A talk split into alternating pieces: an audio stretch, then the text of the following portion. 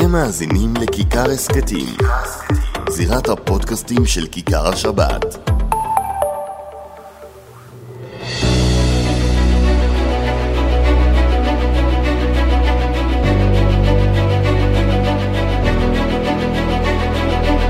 שלום לכם, אנחנו עם עוד אה, הצפת. ופודקאסט, ופודקאסט. אבי וידרמן שלום. שלום אתה כהן. מחוייך אה, בשביל אה, אזרח שהפך אה, לחיות תחת דיקטטורה בתוך 24 שעות. רגע, מותר גם לא? אני הייתי יודע. בטוח שזה עכשיו יהיה לא סביר. אתה יודע שבמסגרת הדיקטטורה שהקמנו פה אנחנו דורשים לך גם לחבוש כיפה. כמו שאתה רואה אני בדרך. אתה נשאל לי, בוא נלך דוך. אתה מרגיש תחת דיקטטורה? כן. כי. תראה, אני רוצה להגיד משהו, זה לא המילים, זה המוזיקה. זה בכלל לא חשוב מה עבר אתמול. חשוב האירוע הדורסני, כן, יש כאן- התמונה שהייתה אבי, בסוף, הצילום, שכל- רגע, רגע, השמחה, אני אגיע. הדריסה. אבי, אני אגיע לזה עוד רגע. על הדריסה, על הכל. ואני מסכים איתך על חלק מהדברים. אבל השאלה היא פשוטה, האם העובדה שביטלו את עילת הסבירות, וזו ההגדרה אגב, אני אומר את זה למאזינים ולצופים, ההגדרה היא ביטול עילת הסבירות במה שקשור להחלטות שרים ממשלה ומינויים. צמצום זה אם אתה מסתכל על כל נושא הסבירות. זה לא מדויק, אבל- אישי, כי הרי אה, בסופו של דבר שר יכול למשוך כל סמכות אחרת שנמצאת במשרדו, אז זה לא רק מינויים. וברגע שזה זה לא לא, שר, אני, אז- לא אני אומר יש כאן ביטול אמיתי ביטול. בכל מה כן, שקשור כן, לממשלה, ביטול, שרי ביטול. ראש הממשלה. עכשיו אני שואל שאלה אחרת, האם הסיפור של עילת הסבירות כשלעצמו, כאן ישראל הפכה להיות דיקטטורה או כאן מבחינתכם נחצו הקווים, אתה שוב יורד איתי לרמת או המילים. שמא אתם חוששים מתהליך ארוך יותר.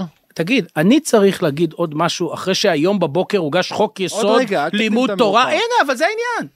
זו, זה, על זה העניין. אז- אתה לא יכול לבודד את זה יותר, זהו, נגמר. בקיצור אז מה שאתה מסכם לי האירוע פה הוא לא אירוע נקודתי אם זה היה עילת. הסבירות אם זו הייתה עילת הסבירות יכול להיות שהיינו יכולים לחיות איתה הסיפור הוא שיש כאן איך הם אומרים נקניק סלמי סלאמי, ש- כל פעם חתיכה. עוד חתיכה ועוד פעם חתיכה וזה החשש שלכם עם זה אני יכול להסכים איתך מהחשש שיש לכם.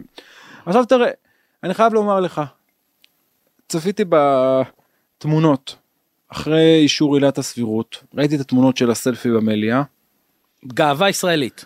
לא יודע לא אהבתי אני חייב לומר לך לא אהבתי את זה. אני לא שמעתם ממני מילה אחת מה, שאמרתי אח שלך על הרצפה, לא תצטלם מחוייך? לא זה, זה, זה מה שכואב לי ואני חוזר אחורה גם שנה אחורה כשאנחנו כציבור חרדי היינו באופוזיציה על הרצפה. והרגשנו מה לא זה? פחות ממה שמרגישים היום מתנגדי הרפורמה. כשכל שעבר נושא הכשרות רפורמת הכשרות ובתי הדין וניסו חוק הרבנות הראשית כל הסיפור של מתן כהנא הגיור הרגשנו מושפלים. ראינו את ליברמן מתן כהנא וחבריהם שם. והחיוכים של ליברמן אתה יודע מדברים על המס שתייה מתוקה הקטע שהוא בא ושטף כלים ואמר מדיח לא מדיח הרגשתי איך הושפלנו אז אני זוכר את זה בזמן מסכים כולנו. הרגשנו מושפלים. וזה מה שעשתה לא יודע אם הקואליציה אלא חלקים בקואליציה שעמדו שם עם הסלפי הזה כשיש מאות או עשרות כל אחד יספור איך שהוא רוצה אבל אני חושב שהיו אתמול מאות אלפים בכל הארץ נדמה לי שכן. שיצאו לזעוק עכשיו לא חייבים להסכים איתם אבל יש פה ציבור שפגוע ציבור שמרגיש שלקחו לו את הדמוקרטיה לא, אז מה אתה בא הרבה יותר מזה אז מה אתה עושה. אתה יודע לסובב את הסכין ולזרום מלח בשביל מה. ואתה יודע מה פה אני אגיד לך מילה טובה חוץ מחבר כנסת אחד מתחתית הרשימה באחת הסיעות החרדיות שחטף על כך בראש מתוך המפלגה שלו. צריך לומר הסיעות החרדיות אתמול בחרו לקחת צעד אחורה. לא להיות חלק מהחגיגה כשכל חברי הקואליציה מוציאים הודעה אחר הודעה חגיגה הנה התחלנו את התהליך לא קיבלת תגובה אחת של חבר כנסת חרדי ובנושא הזה מגיע להם שאפו אני יש לנו עוד. הרבה ביקורת לומר רגע, על, ו- ש- על המהלך של חוק יסוד לימוד התורה ונגיע ובדרך אליו. נגיע אליו לכן אני מציין את זה כן יש לי ביקורת אבל בכל מה שקשור לחקיקה אתמול.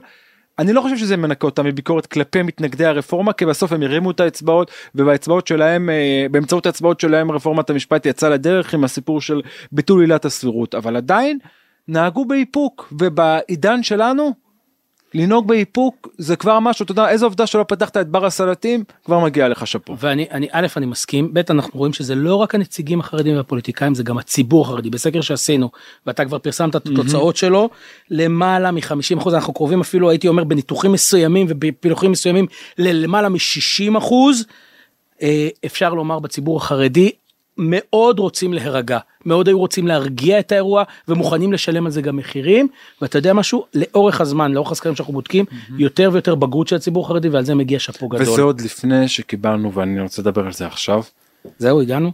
לא לא לא. אני יכול אבל להגיד אני- עוד משהו? כן. אני רוצה לספר סיפור אישי אתמול. אה, כמו שאתה יודע אני גם מנהל מערכות יחסים עם חלק מחברי הכנסת החרדים מקצועיות. בושה. אה, על זה צריך לזרוק בושה. אני חייב לומר שאחד מהם היה איתי בקשר לאורך כל היום שיחות של 10-20 שניות כל היום. הרגשתי אותו כואב הרגשתי שהוא מבין מה גודל האחריות של הכתפיים שלו ולמרות שאני לא מסכים עם איך שהוא הצביע אני חייב להגיד אני לא יכול להזכיר אותו בשמו כי לא ביקשתי את רשותו שאני גאה שאלה הנציגים בכנסת ישראל. ועדיין וזה שאפו למפלגות עדיין- החרדיות. כן אבל עדיין צריך לומר את האמת. אני גם כותב על זה לא מעט ומדבר על זה לא מעט בחודש האחרון שהחרדים מובלים ולא מובילים את רפורמת נכון. המשפט. אבל אתה יודע זה לא מנקה אותם מהביקורת הציבורית שבסוף אומרים להם ואני שומע את זה גם מחברים בתקשורת גם מחברים בסיעות אה, האופוזיציה אומרים תודה רבה ישי. מובלים מובילים מבולים בסוף מה- היום. בסוף באצבעות שלכם הרפורמה עברה בלי התמיכה שלכם זה לא היה קורה. אבל זה חמור אני חושב מזה, ש- אני חושב זה שה- לא רק האצבעות, אני- מי שמשלם את המחיר במזומן אלה החרדים. זהו. אך מתנחלים חוגגים, הם קיבלו את מה שהם רצו, ובסוף מי, מי משלם את המחיר הציבורי? החרדים. עכשיו זה בנושא שלא. הרוויחו שום דבר מהרפורמה אני, הזאת, אני, כלום. אני לוקח את זה כנושא מעבר לסוגיית אה, חוק אה, יסוד לימוד התורה אבל לפני כן אני רוצה להקדים כשאתה מדבר על המחיר שהחרדים משלמים. כשהממשלה הוקמה אני אומר לך לא בשם גורמים לא בשם אה, ח"כים באלום שהם ראשי הסיעות החרדיות כולם מכירים את שמם אריה דרעי משה גפני יצחק גולדקנופ ואחרים. היו בטוחים ואני שמעתי את זה גם מהם שחוק הגיוס סוף סוף יעבור ובקלות יחסית. הסיבה סוף סוף יש פה ממשלה של 64 ימין, ימין מלא על מלא מלא. כולם מכירים בערך לימוד התורה בתוך הממשלה וגם אם יש מישהו שלא יצביע בעד כי הוא חלק מהקואליציה אמרו סוף סוף נביא פתרון ארוך טווח. איפה אנחנו נמצאים היום ואני אומר לך אל תזכיר את חוק יסוד לימוד התורה כי אנחנו נגיע לזה ויש לזה גם מה לומר. אתה דורש ממני התקפיות רבות. היום. מה קורה היום חוק הגיוס תקוע נדחה לכנס מכנס הקיץ לכנס החורף ספק מה יקרה בכנס החורף. והוא יעמוד בראש המחאות בכל החודשים הקרובים. חד משמעית. ולכן אתה שומע את החרדים שואלים את עצמם שוב ושוב מה אנחנו צריכים את זה. אני אספר לך משהו. אתמול אחרי שחוק עילת הסבירות אה, ביטול עילת הסבירות אושר בקריאה שנייה ושלישית ישבו כמה חברי כנסת חרדים במזנון אה, במרפסת מזנון הח"כים בכנסת. מכל הסיעות החרדיות או סיעה לא לא לא ספציפית? ש"ס ויהדות התורה ישבו שם שלושה אה, היו שם חמישה. אחד מהם אמר ואני מכיר את השיחה מקרוב. מה יצא לנו מזה? רק נזק. כאילו מה מה עילת הסבירות אני לא רוצה לומר שבעילת הסבירות השתמשו לרוב גם לסייע לחרדים למרות שלא ביטלו עם זה דברים שקשורים לחרדים אבל השתמשו בזה כמו מעונות של ליברמן שעשו בו שימוש מסוים נכון. לא מלא אה, ועוד דברים אבל בסוף מה אנחנו צריכים את עילת הסבירות מתי הפרענו באמת עם כל הכבוד אריה דרעי היה נפסל גם בלי הסבירות בסופו של דבר למה אנחנו צריכים את זה. ואז אחד הח"כים אמר זה לא שאנחנו רק לא צריכים את זה. זה הרבה יותר אנחנו הולכים לשלם על זה מחיר כבד מאוד. בסוגיית הגיוס. לצערי, אני אומר את זה עכשיו אני בכאב. מעביר את השרביט אליך ואז נחזור לחוק להגיד- יסוד לימוד התורה. אני חייב להגיד שאני אומר את זה בכאב כי אני האחרון בערך ב, בעולם שרוצה שהציבור החרדי ישלם מחיר אני חושב שהציבור החרדי הוא, הוא, הוא חלק כל כך חשוב של מדינת ישראל ואני רואה בו כל כך הרבה תועלות וכל כך הרבה דברים יפים אני חושב שהם פשוט התנהגו פה בצורה שמכוונת אליהם את האש ובחרו להניח את הראש מתחת לגרזן מסיבות שלא ברורות לי אני לא מצליח להבין את ההתנדבות את הריצה הזאת מתחת לגרזן וכל כך חבל אני באמת חושב שהציבור החרדי לא ירוויח מזה שום דבר אלא רק ישלם מחירים מאוד כבדים. עכשיו אגב בסקר שהזכרת יש אה, 58 אחוז מהציבור החרדי. כן ויש באמצע עוד קצת שאני חושב כן, אבל ש... 58 אחוז ודאים. נכון נכון שאומרים לנציגים החרדים בכנסת תרגיעו עזבו עזבו את סוגיה את הסוגיות שגורמות למלחמת אה, למלחמת אחים לפר, ל, למחלוקת בתוך עם ישראל בתוך מדינת ישראל. אני חושב שזה המסר שגם הפוליטיקאים החרדים צריכים לקבל. ואז זה מעביר אותי לסוגיה שתשמע הרבה מאוד זמן לא קרה לי שבתוך חמש דקות ממצב רגוע נינוח באמת אחרי שלו אחרי לילה שישנתי די טוב אחרי ימים לא פשוטים עם כל הרפורמה והסיקור והעבודה והאולפנים. בתוך שתי דקות הפכתי לאיש הכי זועם שהכרתי בשנה האחרונה והכרנו הרבה מאוד אנשים זועמים סביב הרפורמה. אז תחילה אתה יודע יש לנו מאזינים לא מעט מאזינים שאינם חרדים. אבל אני חושב שנתח מרכזי מהמאזינים שלנו הם חרדים. ואני רוצה, דווקא אתה, כיהודי שלא חובש כיפה וגם לא חשוד בשנאת חרדים, תסביר למאזין או לצופה החרדי מה עובר בראש של אימא, של אבא, שלא מכירה בערך לימוד התורה. לא כולם מכירים, אנחנו חרדים מכירים בערך לימוד תורה, אני, מבחינתי ערך לימוד התורה זה אחד הדברים הכי קדושים אצלי, אבל לא כולם כמוני. ואני לא יכול לצפות מכולם להיות אפילו חצי מהערך שאני מכיר. מה קורה לה כשהיא שומעת שהם רוצים להעביר חקיקה? יום אחרי ביטוי עילת הסבירות שהבן שלה שהולך לקרב ומסכן את חייו הוא שווה ערך לתלמיד הישיבה שיושב ולומד תורה. עכשיו אני אומר שוב למאזינים שלא שאני לא יובן לא נכון. אני מערי, מאמין בכל באמת מאמין בערך לימוד התורה. אבל תזכרו שבצד השני יש הרבה מאוד שלא מכירים בערך הזה.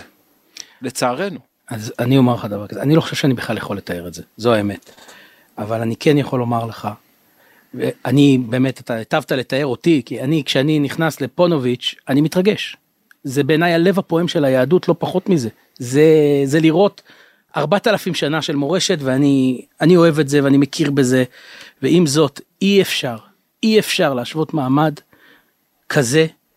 ת, ת, אתה מדבר על מקרים קלים של אמא ששולחת את הבן לצבא מה עם אמא שאיבדה את הבן שלה שהיא אם שכולה היא צריכה לשמוע שהבן שלה שהקריבה את הדבר היקר לה ביותר הוא שווה ערך למי שלומד שזה אדיר זה דבר אדיר אני לא מקל בזה ראש ולו טיפה ויש בזה גם קשיים הכל בסדר. אבל זה לא שווה להקרבת החיים עצמם עם כל עם כל הכבוד האדיר שיש לזה ולזה היום הרגש הזה הוא נרמס. תקשיב אנחנו איבדנו חברים לא פעם ולא פעמיים בחיים אה, אה, להגנת המדינה הזאתי אנחנו עשינו את זה בגאווה גדולה ואנחנו עשינו את זה גם כדי שבפונוביץ' ובמיר ובבלז ובגור ילמדו תורה. אבל חבר'ה תנו לנו גם קצת קרדיט על זה. תראה אני בכוונה גם לא הפרעתי לך כי באמת אני חושב שחשוב מאוד שהמאזין החרדי שמאזין או צופה בנו יבין לא כולם צריך לומר את האמת לא כולם יש להם את החשיפה לציבור שאינו חרדי בטח ברמה של שיח ארוך אנחנו רואים לפעמים אה, בפאתי ההפגנות צעירים חרדים שבאים לשמוע לא כולם שומעים ולכן אני אומר. ניצלתי את השתי דקות האלו שתדבר בשקט וזה לא קורה הרבה ואני אחזור על הדברים שלך גם בעיניים חרדיות יותר. ואני מדגיש שוב ושוב ולא סתם כדי שלא יישמע חלילה מדבריי זלזול בערך לימוד התורה. לא בחדר הזה. לי, לא אין, בחדר הזה אין. ולא ממני ואני אומר את זה דווקא כמי שמכיר בערך לימוד התורה. אתם השתגעתם? מה קרה לכם?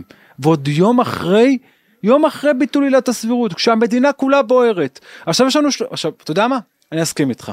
בוא נניח שחייב להעביר את חוק ערך לימוד התורה ואני כבר עושה לך ספוילר החוק הזה נקבר הלוויה יצאה עות'מן אבו כביר זיהו את הגופה לא יהיה חוק כזה. אבל אני אומר יותר מזה אבי.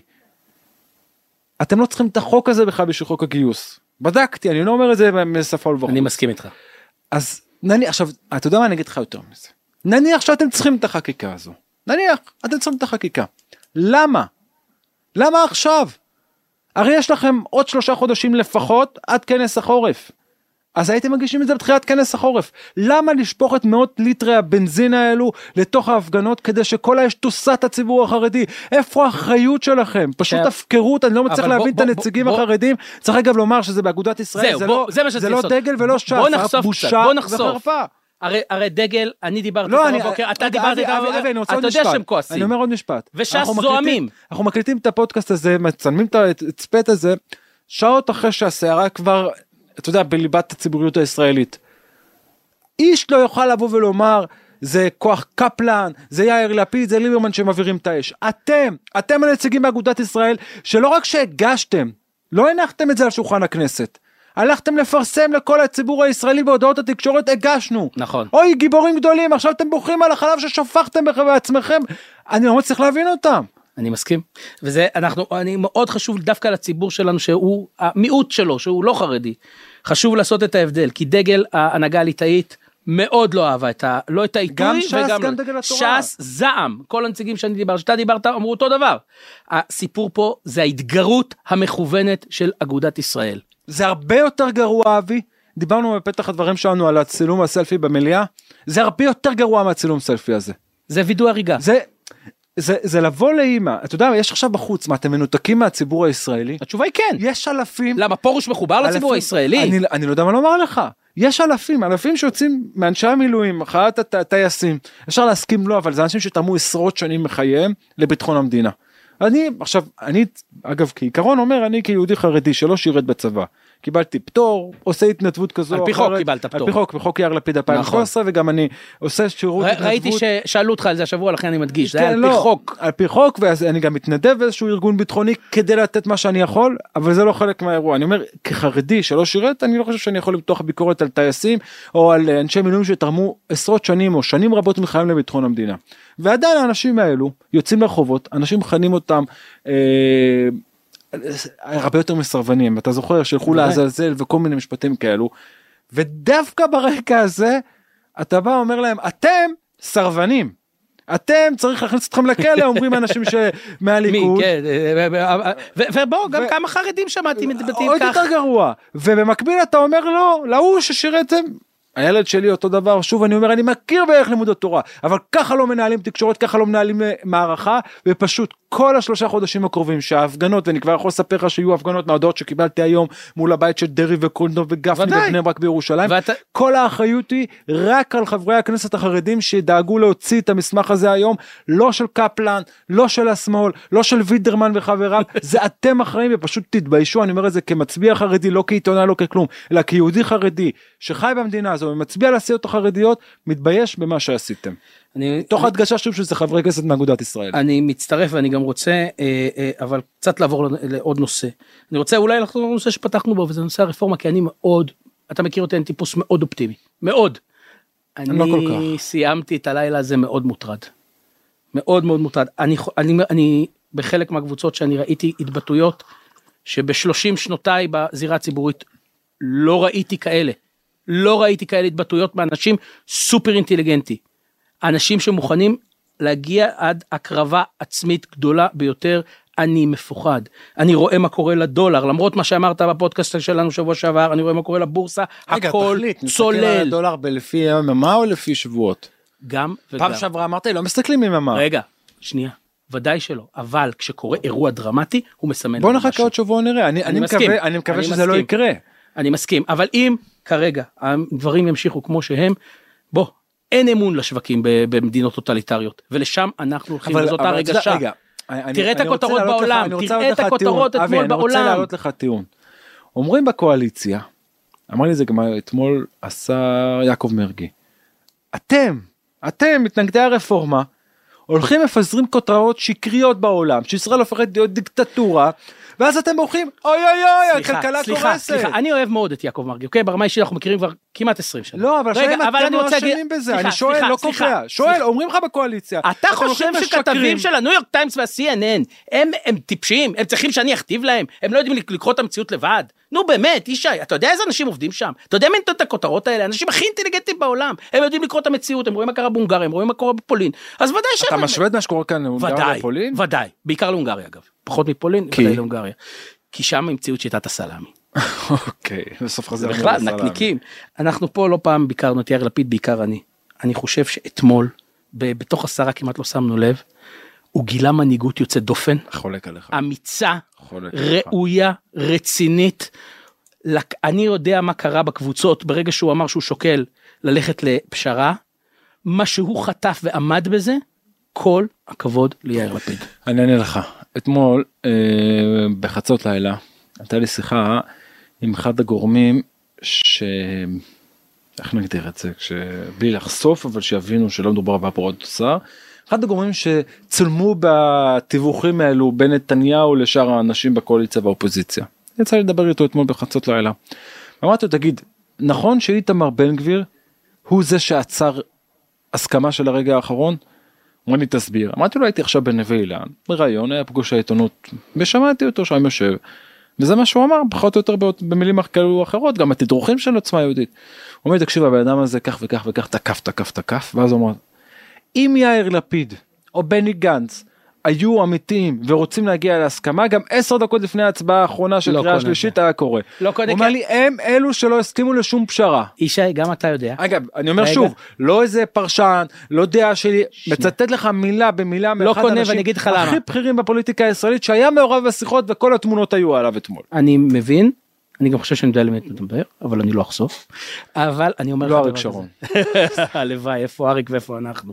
אה, אני רוצה להגיד לך, לפני חודש, אנחנו דיברנו פה באישי, ושנינו קיבלנו ממקורות שונים, לא. שהייתה החלטה להעביר את, הרפ... את, ה... את ה- עילת הסבירות כמו שהיא, ורק אחר כך ללכת לדבר. לא אגב.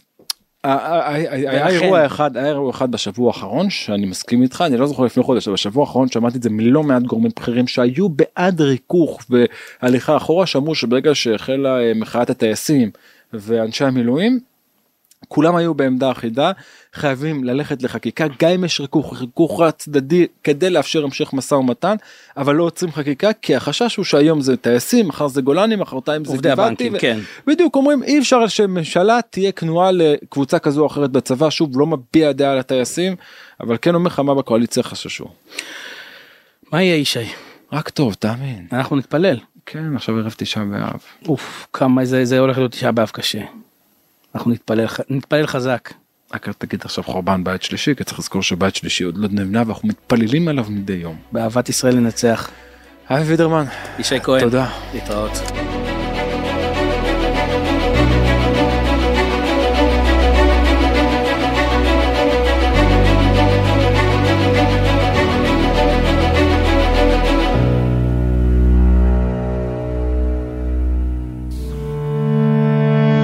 אתם מאזינים לכיכר הסכתים, זירת הפודקאסטים של כיכר השבת.